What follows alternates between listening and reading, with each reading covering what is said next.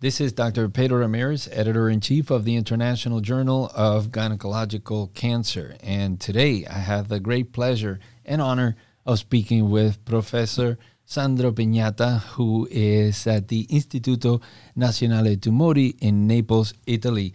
And he recently uh, published a very important phase three trial titled Carboplatin based doublet plus bevacizumab beyond progression versus carboplatin based doublet alone in patients with platinum sensitive ovarian cancer, a randomized phase three trial in Lancet Oncology. So, welcome, Sandro. It's absolutely a pleasure to uh, speak with you. Thank you, Pedro. Thank you for inviting me to, to this uh, podcast. Thank you. Of course, of course. So I wanted to um, uh, obviously start by, you know, certainly one of the key questions for many oncologists is whether to continue um, bevacizumab in patients with recurrent ovarian cancer after having undergone treatment with first line platinum therapy, including bevacizumab. And uh, as our audience knows, uh, Oceans and uh, GOG 213 trials supported the use of bevacizumab in patients with uh, recurrent platinum sensitive ovarian cancer. So this phase three uh, trial targets that uh, that's a specific question. So I was wondering if you we can start by having you tell us as to what was the rationale for putting this trial together, and also what was known about bevacizumab in ovarian cancer when the trial was designed, I believe, back in 2012. Yes, Pedro. Um, when we planned this trial, the MITO 16B, uh, we were aware of the results of the first line trials, the GOG 218 and ICON 7, showing an increase in PFS for the uh, addiction of uh, bevacizumab to, to standard chemotherapy. And also, uh, the, the results of the OCEAN trial were public with uh, the benefit uh, when bevacizumab was added to carboplatin gemcitabine. At that time, GOG 213 was uh, was ongoing, so we, we, we didn't have the results yet. Mm-hmm. So the question um, at that time was, uh, since we had uh, significant results showing uh, efficacy of, bene- um, of bevacizumab both in first line and recurrent, so two possible indications. Uh, there was no data available um, evaluating if a patient that uh, has, has, been treated with bevacizumab during first line, when recur and require again chemotherapy, can benefit from receiving uh, bevacizumab again. So this was the rationale of MITO 16 at that time. Okay, and when uh, you planned for the study, you had uh, two arms of the of the trial. What were the treatments uh, used in each arm?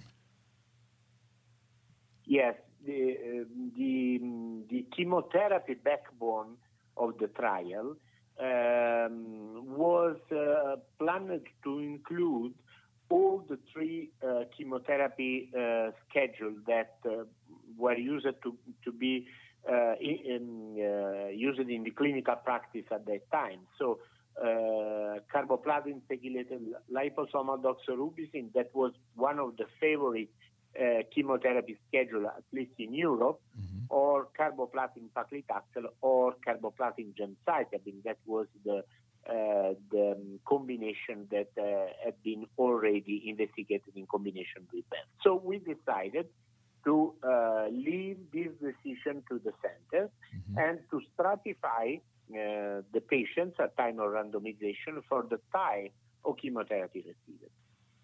Okay. And you looked at uh, your primary objective as being what? The primary objective was uh, progression-free survival, and uh, uh the the statistical hypothesis was based on uh, the results of the OCEAN trial. So we mm-hmm. we planned the same uh, difference in terms of efficacy for adding bevacizumab versus control, and uh, the design was absolutely identical to that of the OCEAN trial. Okay. And uh, in looking at the trial design, um, was there any uh, interim analyses put into the design? No, it was not planned. Um, I remember there was uh, a lot of discussion with uh, our statisticians on, on the need uh, of having an interim analysis uh, during the trial. Uh, anyway, it, it, was not planned and uh, it has not been done. So. Yeah. What is reported in uh, in the Lancet report is the the first analysis that has been done and presented for the first time at ASCO a couple of years ago. Okay. Um, and one of the other things also that uh, was uh, being discussed uh, recently was um, in terms of the the follow up evaluations of the of the patients. I understand that uh, patients were having ultrasounds every three cycles, and either a CT or an MRI every six cycles. Um, you know, certainly, particularly the the interjection of the ultrasounds in some centers, this may not be standard. And was wondering if you had any thoughts as to how this could have impacted uh, the trial, particularly if there was any suspicion that there was uh, any recurrences. Well, of course, uh, ultrasound is not standard everywhere. Uh, although I have to say that it's very popular in my country. Um, but uh, mm, uh, the, mm, there was also another measure for following up the patients that was CA 125. So mm-hmm. the uh, the increase in the uh, CA125 uh, could prompt the execution of another CT or MRI if needed, independently from the, the schedule every six cycles. So I don't believe this uh, had a significant impact on the outcome of the study. Think randomization uh, well balanced the, the patients, uh, even in terms of uh, examination that have been done during the study. Mm-hmm. So then now, uh, at the conclusion of the study, I believe it went from 2013 to 2016. Uh, I think 406 patients recruited to the bevacizumab group and 203 to the standard chemotherapy group. So, uh, what were the main findings of uh, of the study? What was the uh, the the obviously the the take home message? Yes, our results show that uh, um, the um, adding bevacizumab to the chemotherapy backbone uh, is able to increase progression-free survival um, uh, even in patients that uh, have received bevacizumab during first line.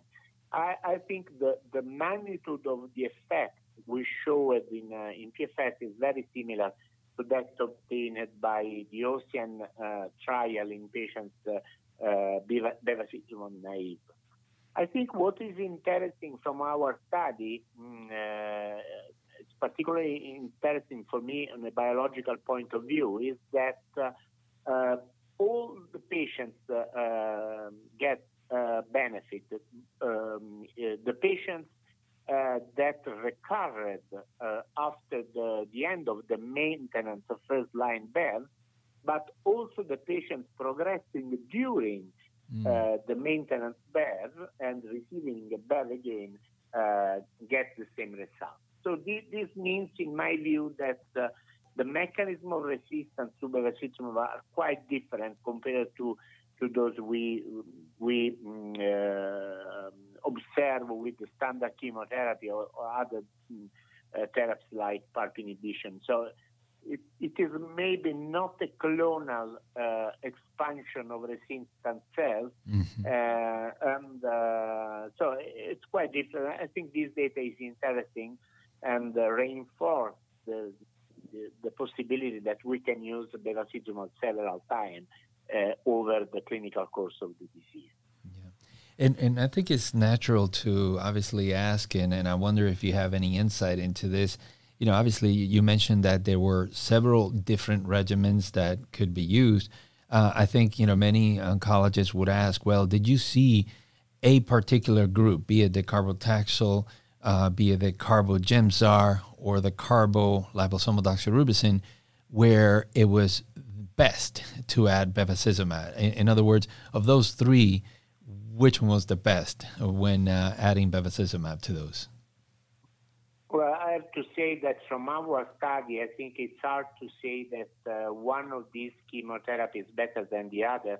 And uh, at that time, in particular, we were not aware of the results of the carboplatin pegylated uh, liposomal doxorubicin. So I think from MITO 16B, we cannot say that one is better, mm. but based on the results of the following studies, I think the the carboplatin pegylated liposomal doxorubicin has, has uh, significant advantages uh, compared to carboplatin gem, uh, mm. at least. So I think um, in our country is the preferred uh, backbone chemotherapy to be combined with the bevacizumab.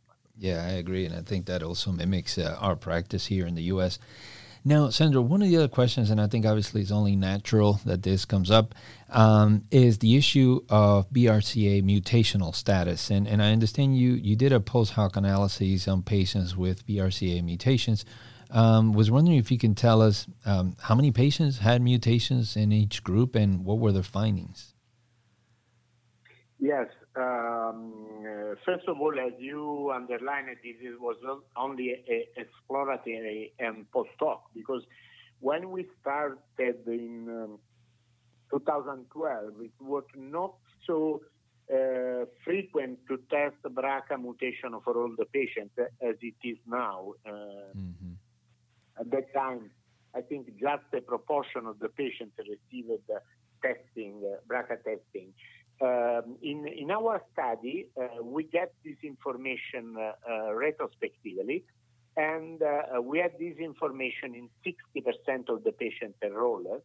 And uh, among the patients with known BRCA status, we found around 20% of the patients in both arms with BRCA mutation. Mm. But I have uh, underline, need to underline again that we just checked from germline mutation because uh, uh, at that time BRCA somatic uh, uh, tests were, were not available in our country. So it is possible that, that uh, there is a proportion of somatic mutation that were lost from this analysis. Anyway, nonetheless, we decided to publish it because I think it's uh, one of the most interesting new data uh, suggesting that the patients with BRCA mutation benefit less uh, mm. or nothing uh, from the addition of bevacizumab. This can have an impact uh, when we think to the actual algorithm of therapy uh, based on PARP in first line and so on. So now moving forward, uh, with regards to obviously the next question is uh, safety. And um, obviously, we're always interested, particularly when we're adding additional treatments to um, uh, chemotherapy regimens, uh, the toxicity profile. Uh, was it the same in both groups with or without bevacizumab? Well, uh, uh, as expected, hypertension was the more, most frequent uh, side effect. There was some more hypertension compared to the pivotal first line trials and uh, also to the, the first uh, uh, trials in platinum sensitive.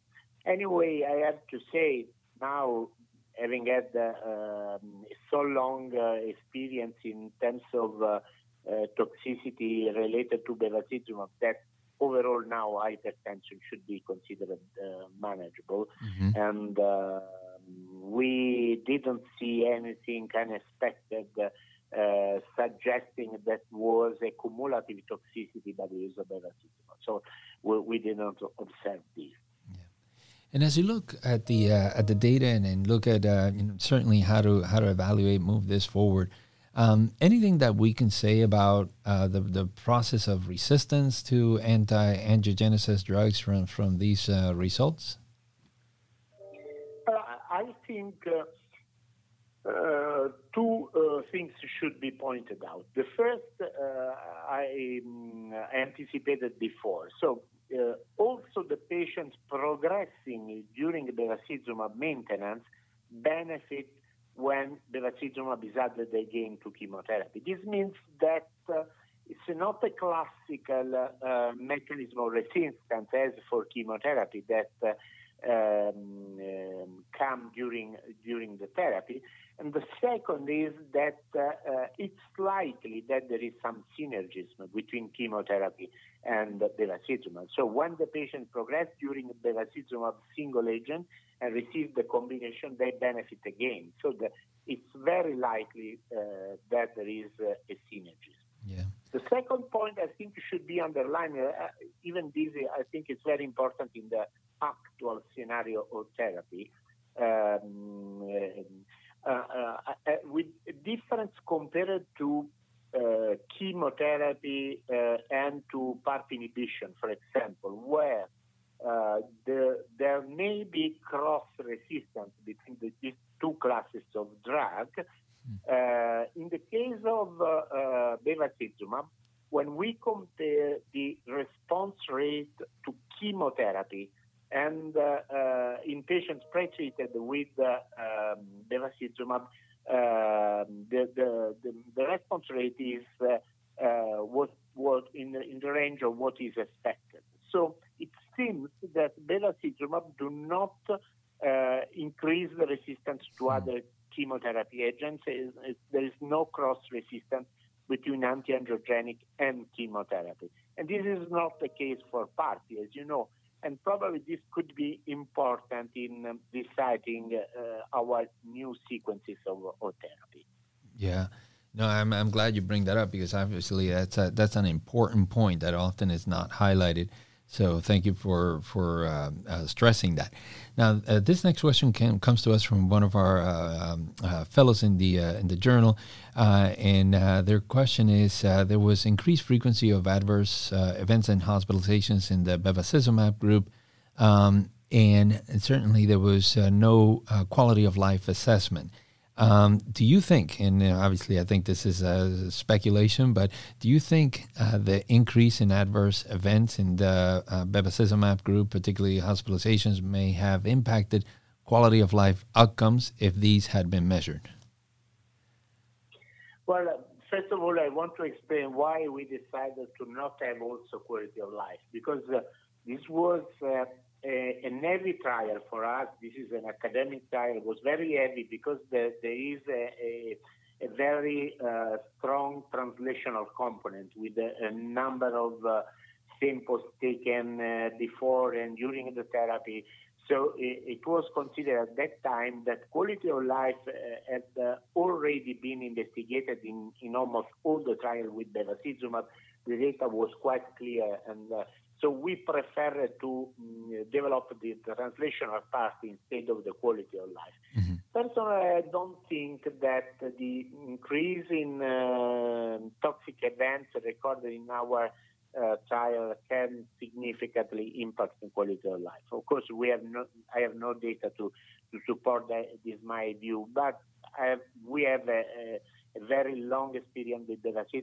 We see that uh, um, or in general is is well uh, um, is well tolerated. There is one side effect we have recently published in, in the journal mm-hmm. that uh, uh, often is not um, recorded fully. That is the, the appearance of arthralgia. Arthralgia may limit quality of life because uh, this articular pain uh, may have an impact on the on the function.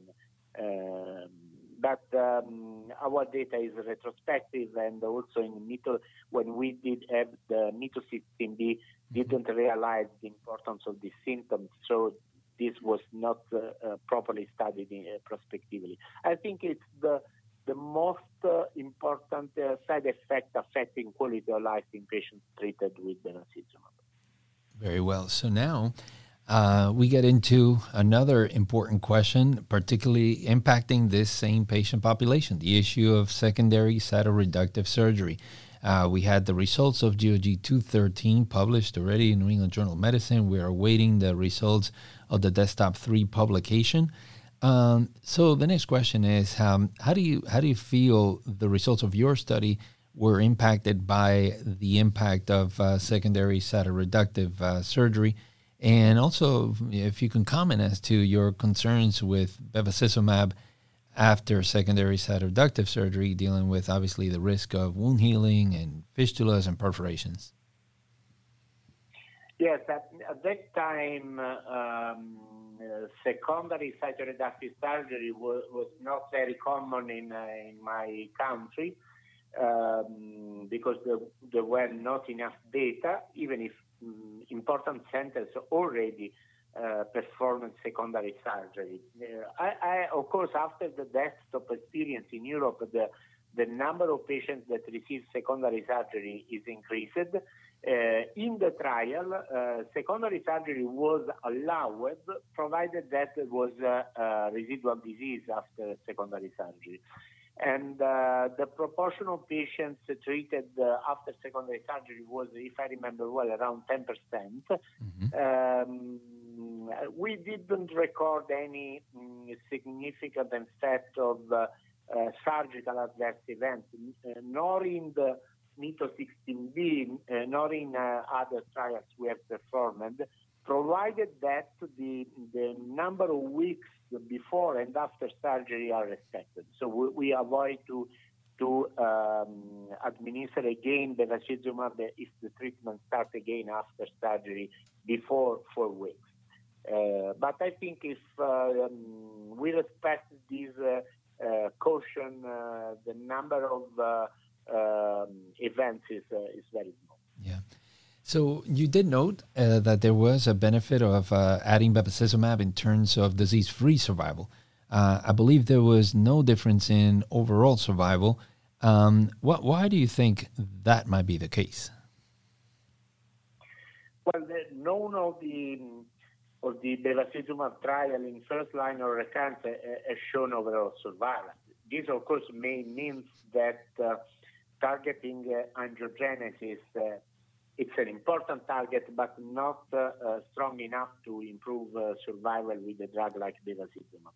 However, we have to say that even the patients in the recurrent setting, this was the first platinum-sensitive recurrence, have a, a number of uh, later opportunity for therapy. And so the effect in terms of overall survival is hard to be seen in general in mm-hmm. ovarian cancer, even with the, with the PARPi that are uh, extraordinarily uh, uh, active drugs. For example, in the SOLO 2, we saw some overall survival benefits, but not such a big difference as expected, because I think the post-progression treatment uh, dilute the, the effect on, on overall survival. Yeah. So then you also mentioned uh, the the role of PARPs, and of course that that drives that uh, uh, the next few questions. Um, there's an ongoing trial, the Oreo ENGOT trial. Uh, it's a retreatment with maintenance PARP in platinum-sensitive ovarian cancer uh, patients who've been treated, I believe, in first line with PARPs. Um, do, do you think these results for bevacizumab could be applied in, in subsequent lines of second, third line platinum sensitive patients?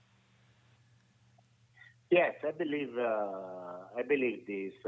Personally, uh, I think that the real uh, strategy will be applicable just in a minority of, uh, of patients because what I see in my practice is that the majority of the patients that uh, are treated uh, with PARP in first line or second line become resistant to chemotherapy. So cannot receive uh, an effective um, platinum chemotherapy again or do not respond to this and uh, in the majority of the cases uh, cannot be treated uh, with uh, a PARP again. So I believe in the correct sequence in this moment for patients that receive uh, PARP first line is to receive a chemo therapy and uh, I think based on, on newer results that also the patients that receive a BEV PARPi combination in first line may receive again uh, a, a, combination of chemo and BEV. I think our trials support this, even if, uh, of course, at that time there were no uh, patients treated with PARP in first line.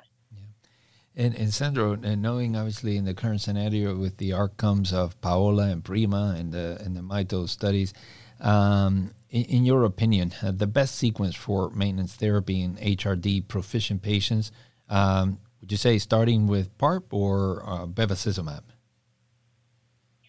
You know, uh, the question is mainly for the HR proficient patients, where we have discordant results uh, between the, the Paola 1 and Prima. Personally, I believe that the, the proficient patients um, benefit uh, very few from the addition of, of uh, uh, PARPis. So Um, unfortunately, the, the, homologous recombination deficiency test is not commonly available in our clinical practice, but when it will be available, I would like to test the patients. For the proficient, uh, my preference would be to, to give bevacizumab. Yeah. So now, Sandro, one of the things I always uh, ask our um, uh, speakers in the in the podcast is, you know, obviously we we, we read your your manuscript and uh, we go through the details of the study. But one question I always ask is, in your practice, a patient comes to see you tomorrow, um, platinum sensitive, recurrent disease. Um, what is what is your discussion with that patient as to what would be the best strategy for her and if she says to you doctor you pick my treatment what would you say think um, there are uh, enough data today uh, to say that uh, when a patient has an effective secondary cytoreduction and uh, uh, there's no disease, I think these are the best patients that can benefit from the additional PARP inhibitor. And so, in my preference, when there is a secondary cytoreduction and the patients are without residual disease, disease I would like to, to administer chemo uh, and PARP. Uh, on the other hand, when the patients uh, are not operated uh, or the, the surgery is not uh, um, completely um, with the, no complete resection. I think that the combination of Bev or Bev alone, uh, depending on the type of patient, is of preference. I would like to maintain uh, our first impression that Bev is particularly effective when there is a residual disease and an of disease. Well, Sandro, thank you so so much for your time. Uh, I really always obviously learned a, a great deal from you, and uh, once again, congratulations on uh, this uh, achievement. Congratulations on your uh, publication, and uh, and thank you for your contributions to gynecologic oncology and all women with uh, gynecologic cancers. Thank you. Thank you, Pedro. Thank you for this opportunity.